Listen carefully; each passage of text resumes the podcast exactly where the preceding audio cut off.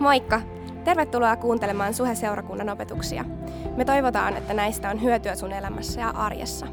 Muistathan, että sä oot myös aina tervetullut meidän sunnuntaitilaisuuksiin Kalliossa ja Tikkurilassa.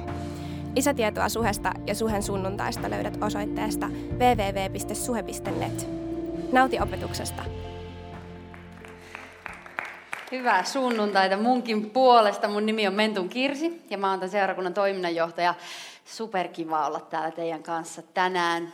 Mä oon ihan sydämestäni kiitollinen, että mä saan olla osa tämmöistä perhettä. Te olette ihan huipputyyppejä. Ei tarvi oikeasti, kun herätä aamulla sunnuntaina, että jes, mä pääsen seurakuntaan. Tämä on ihan mieletön juttu, koska te olette täällä. On ihmisiä, jonka kanssa saa jakaa tämän elämän. Ihmisiä, jonka kanssa saa oikeasti viettää aikaa. Super. Jee. Yeah. Hyvä sunnuntai.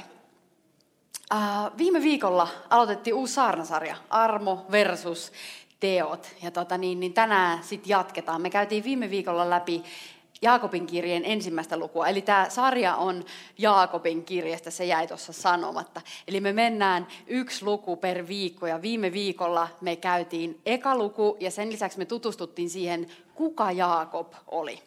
No meille selvisi, että Jaakob Jaakob oli Jeesuksen veli. Jaakob oli arvovaltainen, kunnioitettu alkuseurakunnan johtaja. Mutta samaan aikaan Jaakob oli nöyrä mies, joka ei paukutellut henkseleitään, vaan esitteli itsensä Jumalan ja Jeesuksen Kristuksen palvelijana.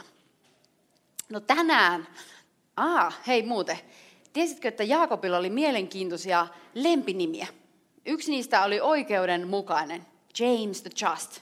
Mä pakko oli sanoa se englanniksi, koska mun mielestä rimmaa paljon paremmin kuin Jaakob oikeudenmukaisuus, mutta Jaakob oikeudenmukainen, vaikka on se aika mahtipontinen juttu. No sit sillä oli myöskin sellainen kuin kamelin polvet. Ja, ja tarina kertoo, että se tuli siitä, että tyyppi rukoili niin paljon, että tota, sen polvien nahka paksuuntui. No en tiedä. Mun isä kutsui mua lapsena vastarannan kiiskiksi. Ja, ja Rauno, joka tällä hetkellä tulkkaa tuolla kopissa, eli tämä, tämä, tota, tämän seurakunnan isä, maallinen isä, niin tota, kutsuu mua rautarouvaksi, Iron Lady. Mä en tiedä, onko mulla toivoa, että myöhemmin elämässä mä saisin jotain vähän maiриttelevampia lempinimiä. Ehkä on, ehkä ei. Mutta takaisin asiaan. Tänään me siis käydään kakkosluvun kimppuun. Ja tota, me käydään oikeasti tämän armon ja teon jännitteen kimppuun. Ensi viikolla Marko Martiskainen tulee saarnaamaan, Tikkurilan pastori Make tulee jatkaa tätä sarjaa luvusta kolme. Ja, ja hyvät setit luulisi olevan tulossa, nimittäin Make on ollut kaksi viikkoa pyhässä maassa. Se on ollut kaksi viikkoa tallannut, missä Jeesus on tallannut, ja tallannut siellä, missä Jaakob on tallannut, niin kerta kaikki, jos ei ole voitelu kohdalla ensi viikolla, niin ei se ole sitten ikinä. Mutta tänään, hei me käydään jättiläisen kimppuun, me käydään kaatamaan jättiläistä armo versus teot tämä jännite, joka on oikeastaan niin kuin hämännyt, joka on vähän hämmentänyt kristittyjä äh, viimeiset 2000 vuotta. Jännite, josta me puhuttiin jo viime viikolla, ja jotta kaikki pääsee nyt tällä viikolla kärryille, niin luetaan pari, pari jaetta. Äh, roomalaiskirje 3.28. Paavali sanoo siellä, että ihminen tulee vanhurskaaksi, kun hän uskoo ilman lain vaatimia tekoja. Eli Paavali sanoi, että ihminen, ihminen saa sovinnon Jumalan kanssa yksi uskosta, ilman lainta vaatimia tekoja. No sitten Jaakob sanoo tässä kirjeessään luvussa 2, jakeessa 24, että ihminen osoittautuu vanhurskaaksi tekojen, ei yksistään uskon perusteella. No, kysymys kuuluu, onko Jaakob ja Paavali ristiriidassa? Onko näillä tyypeillä riita menossa, riita päällä? No sanat on itse asiassa itsessään jo siitä mielenkiintoisia, että samasta, sama sanaa voidaan käyttää tarkoittamaan useita eri asioita. Jos mietitään vaikka sanaa kulta, sillä voidaan tarkoittaa jalometallikultaa, alkuainetta AU, josta tehdään koruja. Tai sitten sillä voidaan tarkoittaa rakasta, mun kulta. Tai sitten sillä voidaan tarkoittaa jotain äh, siistiä löydöstä, jotain siistiä ajatusta, että kultaa. Varsinkin nykyään käytetään sitä ihan timanttia kultaa, tällaista juttua. No ootko ollut ikinä keskustelussa, väittelyssä, riidassa, ihan millä sanalla haluat kutsua tätä, jos sä oot ajatellut aluksi, että oikeasti me ollaan aivan eri mieltä tästä jutusta. Mutta sitten, kun te jatkatte keskustelua ja käytte muutamia selventäviä kysymyksiä ja vastauksia, niin sä huomaatkin, että ei vitsi, että pohjimmiltaan me oikeasti ajatellaan tästä asiasta ihan samalla tavalla. Mutta koska te käytitte eri sanoja, eri termejä niille samoille asioille, niin se tuntuu, että teillä on riita päällä, että te olette ristiriidassa toistanne kanssa. Mä uskon, että tämä on mitä meillä on tapahtunut tämän armon ja tekojen jännitteen kanssa osaltaan.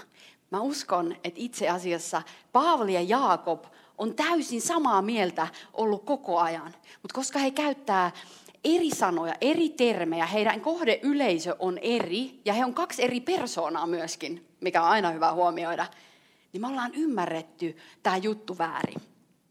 Tämä käy erityisen helposti silloin, kun me irrotetaan raamatun jakeita niiden kontekstissa – mutta sitten kun me tarkastellaan asioita tarkemmin ja vähän otetaan laajempi perspektiivi, niin kuin tänään esimerkiksi meidän täytyy ottaa huomioon koko Paavalin opetus, jolloin me nähdään, että Jaakob ei yritä kiistää Paavalin opetuksia, vaan itse asiassa Jaakob yrittää korjata Paavalin opetusten väärinkäyttöä.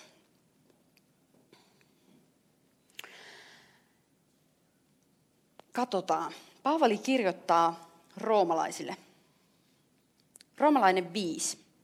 Eli meillä voi olla peukku, jos sulla on ihan fyysinen raamattu, niin sulla voi olla peukku roomalaiskirjeessä, kalatalaiskirjeessä ja sitten olla Jaakobin kirjeessä ainakin. Mutta, mutta nyt me vähän tsiikaillaan sitä, mitä, mitä Paavali sanoo. Koska Paavali oli itsekin tietoinen siitä, että hänen opetuksiaan käytettiin väärin. Roomalaisille 5.20 eteenpäin. Laki tuli maailmaan sitä varten, että rikkomus tulisi suuremmaksi. Mutta missä synti on tullut suureksi, siellä on armo tullut ylenpalttiseksi. Niin kuin synti on hallinnut ja vienyt kuolemaan, niin on armo hallitseva ja johtava ikuiseen elämään, koska Herramme Jeesus Kristus on lahjoittanut meille vanhurskauden. Sitten jaetaan kaksi jaetta vielä kutosen alusta. Mitä me tähän sanomme? Onko meidän jatkuvasti tehtävä syntiä, jotta armo tulisi yhä suuremmaksi? Ei tietenkään. Kun kerran olemme kuolleet pois synnistä, kuinka voisimme edelleen elää siinä? Jengi oli ajatellut, että tehdään vähän enemmän syntiä, niin armo tulee suuremmaksi. Jengi oli pyrkinyt perustelemaan, että jollain tavalla olisi hyväksyttävää Jumalaa vastaan rikkominen. No meistähän ei ole kukaan ikinä tehnyt tätä. Meistähän ei ole kukaan ikinä yrittänyt itselleen perustella – että jonkun synnin tekeminen olisi ihan hyväksyttävä. Eihän pois se meistä. Me, me, semmoinen ajatuskaan ei ole meidän pyhien mieleen tullut koskaan. Eihän. Mutta Paavali ottaa tämän asian esille melkein jokaisessa hänen kirjeessä. Hän kirjoittaa, että, että hyvät teot ja palveleminen on seurausta elävästä uskosta. Ja nyt me hypätään sinne kalatalaiskirjeeseen. Kalatalaisille 5.13. Teidät on kutsuttu vapauteen, veljet, mutta älkää tämän vapauden varjolla päästäkö itsekästä luontoanne valloilleen, vaan rakastakaa ja palvelkaa toisianne. Eli sanooko Paavali nyt tässä, että me ollaan, meillä on sovinto Jumalan kanssa yksin uskosta, mutta sen lisäksi on sitten nämä lakihenkisesti suoritettavat hyvät teot, tämä palveleminen. Ei sano. Näin se ei sano, nimittäin muutama jaa aiemmin, jakeessa 6, eli kalatalaisille 5.6, Paavali itse sanoo ratkaisevat sanat. Ja tämä, tämä jae, jos joku kannattaa muistaa, kun me kohta tarkastellaan Jaakobin kirjettä, koska tämä on avain siihen, miten me nähdään, että Paavali ja Jaakob on itse asiassa synkrassa toistensa kanssa. Kalatalaisille 5.6. Kristuksessa Jeesuksessa on yhden tekevää, onko ihminen ympärileikattu vai ei. Ainoa tärkeä on rakkautena vaikuttava usko. Ainoa tärkeä on rakkautena vaikuttava usko. Paavali siis sanoo, että lakihenkisesti suoritetut teot, tämmöiset ulkoiset asiat, ulkoiset maneerit, ulkoisesti opetellut tavat ja teot on täysin turhia. Täysin turhia. Voidaan lopettaa suorittamasta. Jos et ole tähän mennessä vielä lopetan, lopetan nyt. Ainut asia, mikä merkkaa Jumalalle, on usko. Millainen usko? Rakkautena vaikuttava usko. Jos me käännetään toi vaikuttava vielä tosi tarkasti alkukielestä, se tarkoittaa työn tekemistä, toimimista. Rakkautena toimiva usko. Usko johtaa aina toimintaan. Usko on jotain aktiivista. Usko ei vaadi tekoja, vaan usko synnyttää tekoja. Ja niin kuin me viime viikolla jo puhuttiin, niin Kristuksen tunteminen muuttaa meidän sydämiä ja sitä kautta hän synnyttää meissä rakkautta, joka vaan pursuaa meistä ulospäin. Leks je? Eli Paavali sanoo, että me on saatu usko lahjana Jumalalta. Me ollaan, meillä on sovinto Jumalan kanssa yksin uskosta. Mutta elävä usko näkyy ihmisen elämässä rakkauden tekoina. Ja tämä on itse asiassa ihan sama asia, mitä Jaakob pyrkii meille selventämään tässä kirjeessä. Jaakob vaan sanoo sen omilla sanoillaan. Vähän suoremmilla sanoilla ehkä voisin väittää. Musta tuntuu, kun mä luen näitä, niin Jaakob laittaa tyyppejä ruotuun. Jaakob niin oikeasti kerta kaikista pistää tyyppejä ruotuun, jotka on ollut silleen, että hei, ihan sama miten mä elän. Mä oon tehnyt uskonratkaisun vuonna 80, mulla on lippu taivaaseen. Mutta nyt me mennään Jaakobin kirjeeseen. Nyt me päästään asiaan. Jaakobin toinen luku ja jakeet 14-24 on tämän paikan, tämän päivän meidän paikka. Ja tota, pätkä on aika pitkä, mutta tämä on sitä niin sanottua kultaa, joten mulla on usko meihin, me pystytään tähän. Veljet, mitä hyötyä siitä on, jos joku sanoo uskovansa, mutta häneltä puuttuvat teot? Ei kai usko silloin voi pelastaa häntä. Jos veljenne tai sisarenne on vailla vaatteita ja jokapäiväistä ravintoa, niin turha teidän on sanoa, menkää rauhassa, pitäkää itsenne lämpimänä ja syökää hyvin, jos ette anna heille, mitä he eläkseen tarvitsevat. Näin on uskonkin laita. Yksinään ilman tekoja se on kuollut. Ehkä joku nyt sanoo, sinulla on usko, minulla teot. Näytä sinä minulle uskosi ilman tekoja, niin minä kyllä näytän sinulle uskon teoillani. Sinä uskot, että Jumala on yksi ainoa. Oikein teet. Pahat hengetkin uskovat sen ja vapisevat. Mutta etkö sinä tyhjänpäiväinen ihminen tahdot tietää, että ilman tekoja usko on hyödytön? Eikö meidän isämme Abraham osoittautunut vanhurskaaksi tekojen perusteella, kun hän vei poikansa Iisakin uhrialttarille? Huomaat, että usko vaikutti yhdessä hänen tekojensa kanssa. Teoissa usko tuli todeksi. Ja niin täyttyi raamatun sana. Abraham uskoi Jumalan lupauksen ja Jumala katsoi hänet vanhurskaaksi. Ja hän sai nimen Jumalan ystävä. Näette siis, että ihminen osoittautuu vanhurskaaksi tekojen, ei yksistään uskon perusteella. Rukoillaan vielä lyhyesti tähän väliin. Isä, Mä kiitän tästä päivästä ja mä kiitän tästä hetkestä, mikä me saadaan viettää nyt yhdessä. Isä, mä kiitän tästä sanasta, jonka sä oot antanut ja siitä, että se saa luoda meissä jokaisessa tänään elämää. Että tämä sana saisi muuttaa meitä ja me saataisiin tuntea sua enemmän tämän päivän jälkeen. Isä, kiitos siitä, että, että sä rakastat meitä. Sä oot meitä lähellä tänään ja me saadaan jokainen kuulla sun ääni. Amen. Eli noista jakeista 14-16 me nähdään millaisista teoista Jaakob puhuu. Hän puhuu lähimmäisen rakastamisesta. Hän puhuu siitä, että me rakastamme perheenjäseniä, meidän ystäviä, meidän työkavereita, meidän opiskelukavereita. Hän puhuu vähäosasten, tämän kaupungin vähäosasten auttamisesta. Hän puhuu yksinhuoltajista, vanhuksista, kaikki, jotka on yksin täällä, maahanmuuttajista. Tiedätkö, opiskelijoista, jotka tulee opiskelijavaihtoon ulkomailta. Kaikista näistä Jaakob puhuu. No, kristitty johtajuuskuru John Maxwell, yksi mun suosikeista, niin sanoi, että meidän tulisi lisätä arvoa ihmisten elämää joka päivä. Adding value to others. Se voi olla kahvikumpi ostaminen tai tai ruokakassien kantaminen, tai se, että sä tarjoat kyydin jollekin, se, että sä hymyilet. Ihan näitä pieniä jokapäiväisiä asioita. Me voidaan tuottaa ihmisille hyvää mieltä meidän ympärillä ihan pienillä jutuilla. On kyse elämän tavasta, ei mistään suoritettavasta tehtävälistasta. On kyse siitä, että me kuletaan tuolla kaduilla, meidän silmät ja meidän sydän auki ja me vaan hyödynnetään ne tilanteet, ne ennalta valmistelevat teot, jotka Jumala meidän jokaisen polulle valmistellut. Jumala haluaa tehdä ihmeitä meissä. Jumala haluaa tehdä ihmeitä meidän kautta joka päivä. Mun pää räjähti yksi aamu. mä siemailin mun kahvia ja tota, söin kaurapuuroissa, oli mustikoita ja chia-siemeniä niin kuin hyvin usein, joka aamu melkein. Ja tota, mä luin mun hartauskirjaa ja siellä luki, että we live by faith and we love by faith. Sitten mä jumitin siihen, että ei vitsi, että mitä on rakastaa uskosta käsin? Mitä on rakastaa uskon varassa? Mä ajattelin, että ei ole todella, miltä se niin näyttää? Tiedätkö, se on täysin proaktiivista rakkautta. Ei lainkaan reaktiivista. Tiedätkö, meidän rakkauden tulisi olla immuuni asioille, mitä meidän ympärillä tapahtuu.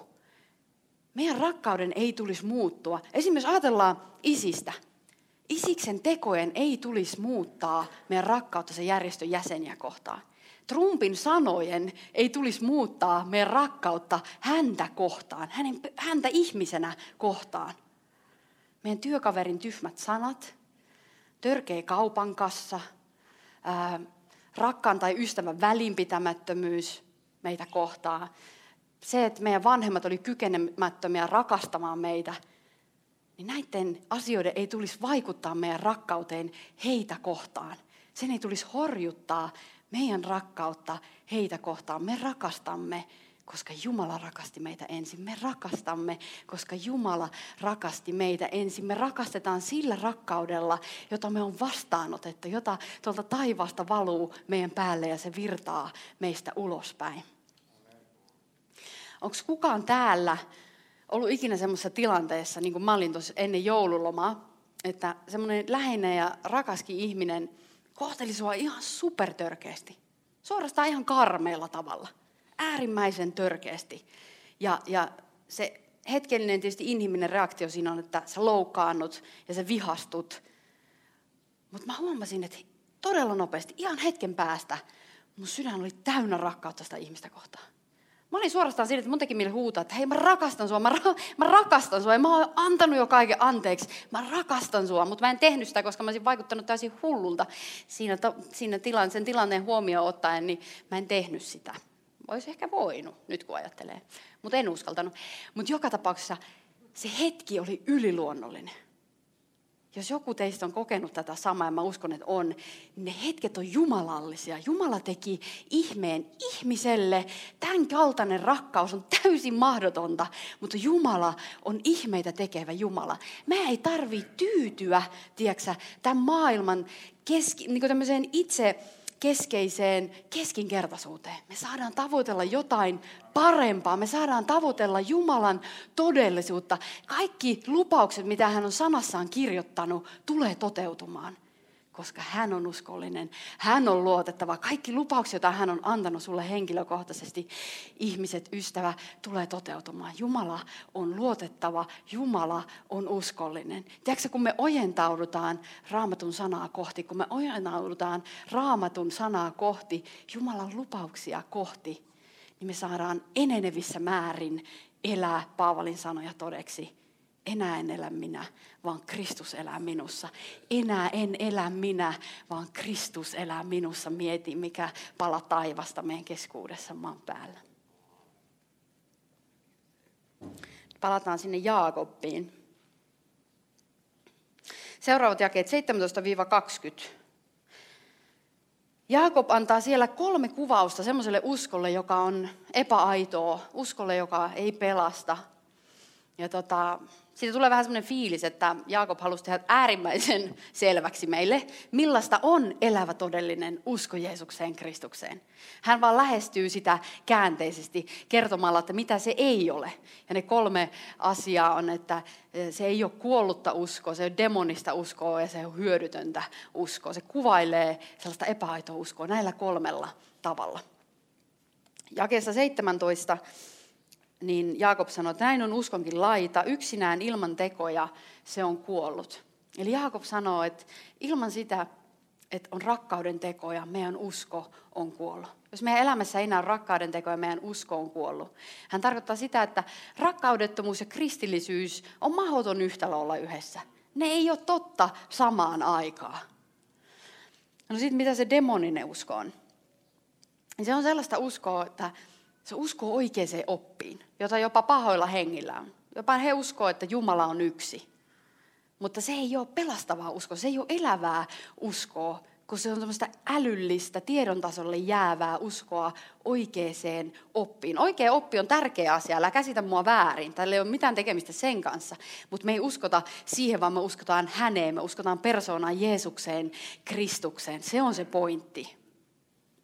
No sitten oli vielä se hyödytön usko pakko lukea tämä, koska musta tämä on vaan niin naurettava. Mutta etkö sinä tyhjänpäiväinen ihminen tahdo tietää, että ilman tekoja usko on hyödytön? Nämä on meidän rakkaan Jaakobin sanoja. On siis olemassa uskoa, joka on turhaa, hyödytöntä, pinnallista. No, jos ajatellaan, että Jaakob sanoi jo, että usko ilman tekoja on kuollut, ja nyt hän sanoo, että usko ilman tekoja on hyödytön, niin se on aika loogista. Harvoin joku kuollut on hirveän hyödyllistä. Joten, joten tota, jos me ei ole sisäistetty evankeliumia, jos ei me eletä evankeliumin voimasta käsin, niin meidän usko on hyödytön. Silloin meidän usko ja meidän todistus Jumalasta on hyödytön. Se on turha, se on pinnallinen. Ja se vastakohta on tietysti täysin myöskin paikkansa pitävää.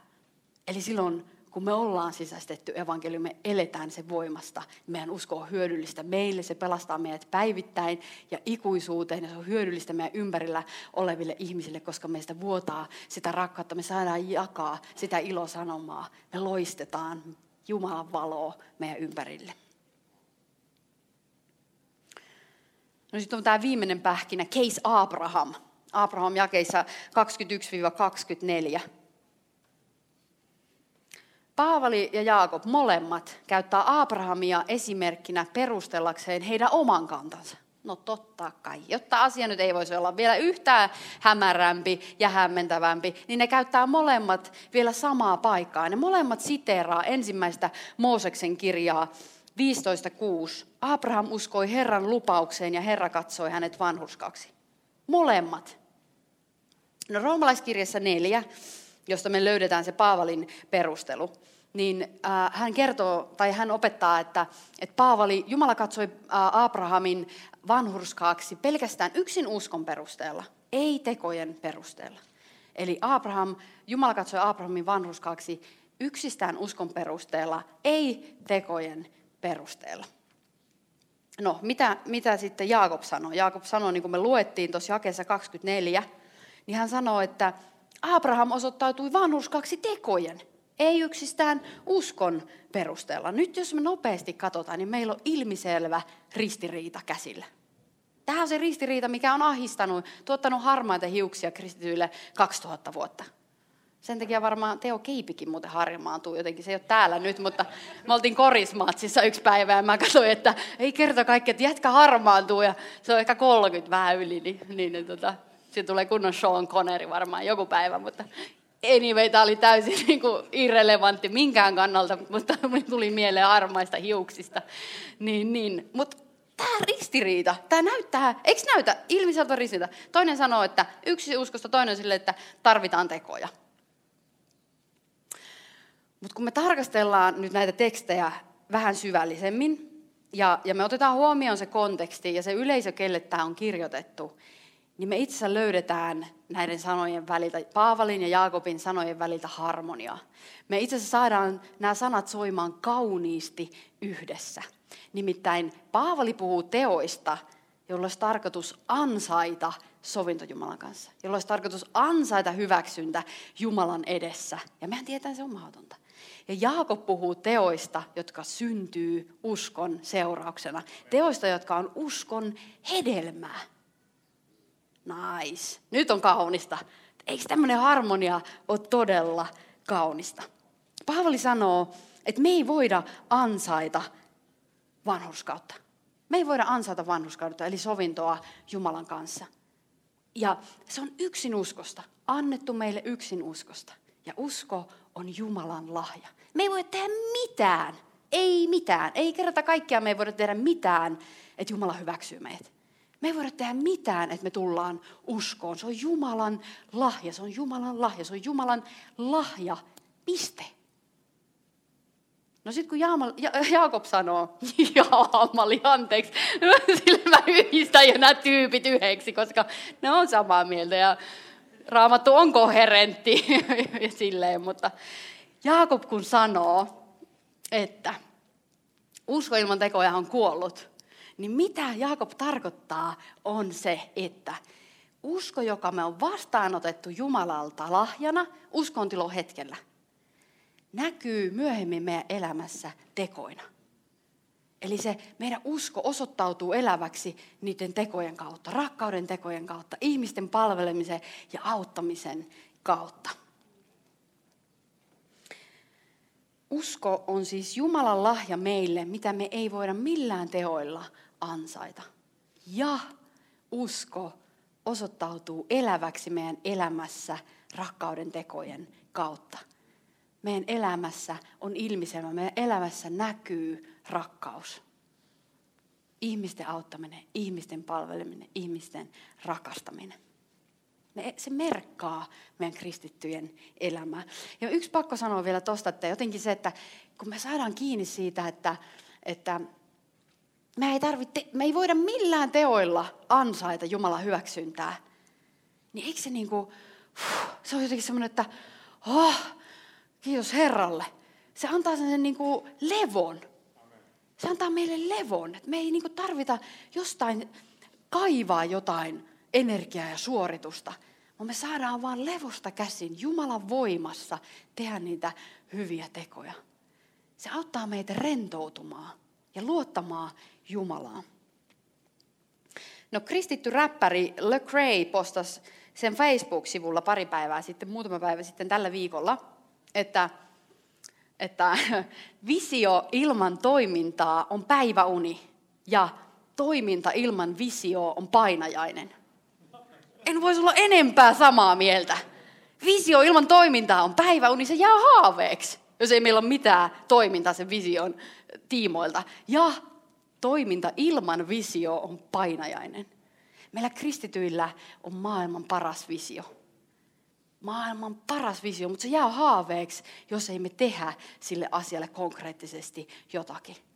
Ja samaan aikaan, jos me oikeasti roiskitaan menemään, ihan sen mukaan, miltä meistä ikinä tuntuu, mikä on fiilis just tällä hetkellä. Jos meidän toiminta perustuu meidän mielihaluihin, meidän himoihin, sanoisi ehkä sana, ja, ja näin, niin tulos on kaos, tulos on painajaismainen. Tiedätkö, Jumala haluaa käyttää suojamua. Jumala on valinnut meidät oman suunnitelmansa toteuttamiseen tässä hetkessä, tänään, tässä kaupungissa – Jumalalla on suuri visio tälle perheelle ja sulle henkilökohtaisesti. Hänellä on hyvä suunnitelma sun elämälle. Tulevaisuuden ja toivon suunnitelma. Älä koskaan usko mitään muuta. Kaikki alaspäin painavat sanat, syyttävät sanat ei tuu meidän taivaan. Meidän taivaan isä korjaa meitä aivan eri tavalla. Hän korjaa meitä rakkaudellisesti, jos siihen on aihetta. Mutta pääsääntöisesti sä kyllä tunnistat sen. Se on pelkkää rakkautta, kun isä meille puhuu tämä visio on jotain huikeaa, mitä Jumala haluaa meidän kautta toteuttaa. Tiedätkö, me saadaan olla välineenä siinä, että ihmiset saa maistaa sitä rakkautta, mitä me on maistettu. Että ihmiset saa vapautua niin kuin me ollaan vapauduttu. Että ihmiset saa eheytyä tässä kaupungissa, tässä maassa, niin kuin me on saatu eheyttää. Jumala on valinnut sinut ja minut hänen suunnitelmansa toteuttamiseksi. No mä olisin varmaan valinnut, kun kärsimätön olen, niin enemmän jonkun Marvel-maisen supersankarin ratkaisun. Mä olisin sellainen, puh, ja kaikki uskoi Kristukseen, ja hengen hedelmä oli ilmiselvää. Mun mielestä se olisi paljon tehokkaampi keino. Mutta jostain syystä Jumala valitsi meidät. Hän valitsi meidät itseriittoiset, rakkaudettomat, epätäydelliset ihmiset toteuttamaan suunnitelmansa maan päällä, viemään hänen valtakuntansa eteenpäin maan päällä, tuomaan palan taivasta tänne tässä kaupungissa, tässä hetkessä. Jos Jumala on sitä mieltä, että me pystytään siihen, niin niin on minäkin. Mitä mieltä sä oot? Herra, armahtako, jos mä en oikeasti julista, niin kauan kuin henki mussa pihisee, niin että mä julista Kristusta. Että mä usko sinuun ja minuun. Että mä julista hänen lupauksiaan todeksi sun ja mun elämästä. Niin kuin mä sanoin aiemmin, kaikki hänen lupauksensa tulee toteutuu sun elämästä, koska jupauksen antaja on luotettava. Se ei perustu meihin, se ei perustu siihen, mitä me nähdään, se ei perustu meidän elosuhteisiin, vaan se perustuu siihen, kuka on lupauksen antaja. Hän on luotettava ja hän on uskollinen Jumala. Miten siistiä. Ja hän haluaa käyttää sua me saadaan hyödyntää niitä mahdollisuuksia. Hän on valmistellut hyviä tekoja meidän arkielämää varten. Me saadaan hyödyntää ne. Me saadaan tehdä ihmeitä, koska hän tekee ihmeitä meidän kautta. Me saadaan tehdä hänen tekojaan tässä ajassa, tässä kaupungissa, tänään. Myös ensi viikolle Jumala on varannut näitä tekoja meidän, meidän jokaisen varalle ja me saadaan toteuttaa niitä noustaan seurakunta seisomaan ja aletaan pikkuhiljaa lopettelee. Eli meillä on sovinto Jumalan kanssa yksin uskosta. Yksin uskosta. Mutta samaan aikaan usko ei ole koskaan yksin. Uskoa seuraa aina rakkaus. Uskoa seuraa aina ne rakkauden teot. Usko menee kohti ihmisiä. yksin uskosta, mutta usko ei ole koskaan yksin.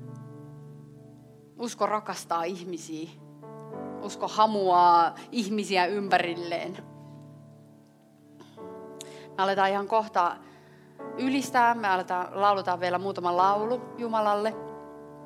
Mutta ennen sitä mä haluan antaa mahdollisuuden sulle, joka et vielä tunne Kristusta, niin tehdä se ratkaisu tänään tehdä tämä maailman paras päätös, jos multa kysytään, niin tänään.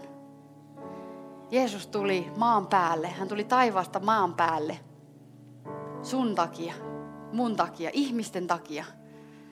Hän meni ristin puulle. Hän kantoi kaikki meidän synnit ristillä, jotta meillä voi olla yhteys häneen. Jotta me voidaan elää joka päivä yhteydessä Jumalaan, yhteydessä kaikki valtiaaseen Jumalaan, yhteydessä rakastavaan isään, yhteydessä ystävään, jonka nimi on Jeesus Kristus. Sana sanoo, että, että kun me suulla tunnustetaan ja, ja sydämessä uskotaan, että, että Jeesus Kristus on Jumala poika, niin meidän iankaikkisuuskohtalo kääntyy ja me ollaan pelastuneita. Me ollaan pelastuneita. Ja me ei olla enää koskaan yksin. Me tehdään tämä homma sille, että me rukoillaan yhdessä tämä niin kutsuttu pelastumisrukous. Ja sen jälkeen, kun sä oot rukoillut tämän, oli se ensimmäistä kertaa tai tuhannetta kertaa, niin mä haluan, että sä tietämällä tiedät, että sä oot Jumalan lapsi siitä hetkestä alkaen. Sä oot osa Jumalan perhettä. Jumala rakastaa sua hänen täydellisellä rakkaudellaan. Jumala vapauttaa sut kaikista sun synneistä. Sä saat elää vapaana siitä hetkestä alkaen. Kaikki sun synnit on pois pyyhitty. Jumala ei muistele niitä, meidän ei tarvii muistella niitä. Sun ei tarvii muistella menneitä, vaan sä saat kääntää sun katseen kohti tulevaa.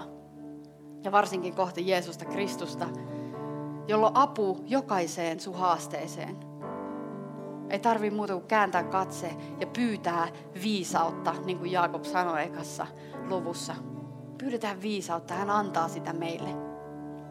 Mutta hei, tehdään nyt silleen, että me rukoillaan tämä pelastusrukous yhdessä. Jeesus, kiitos, että sä kannoit mun synnit ristillä. Kiitos, että nyt mä oon vapaa ja mä oon saanut kaikki mun synnit anteeksi. Jeesus, kiitos, että tästä hetkestä eteenpäin mä saan elää sun kanssa joka päivä. Elää yhteydessä sinuun. Jeesus, sinä olet mun elämäni Herra ja pelastaja.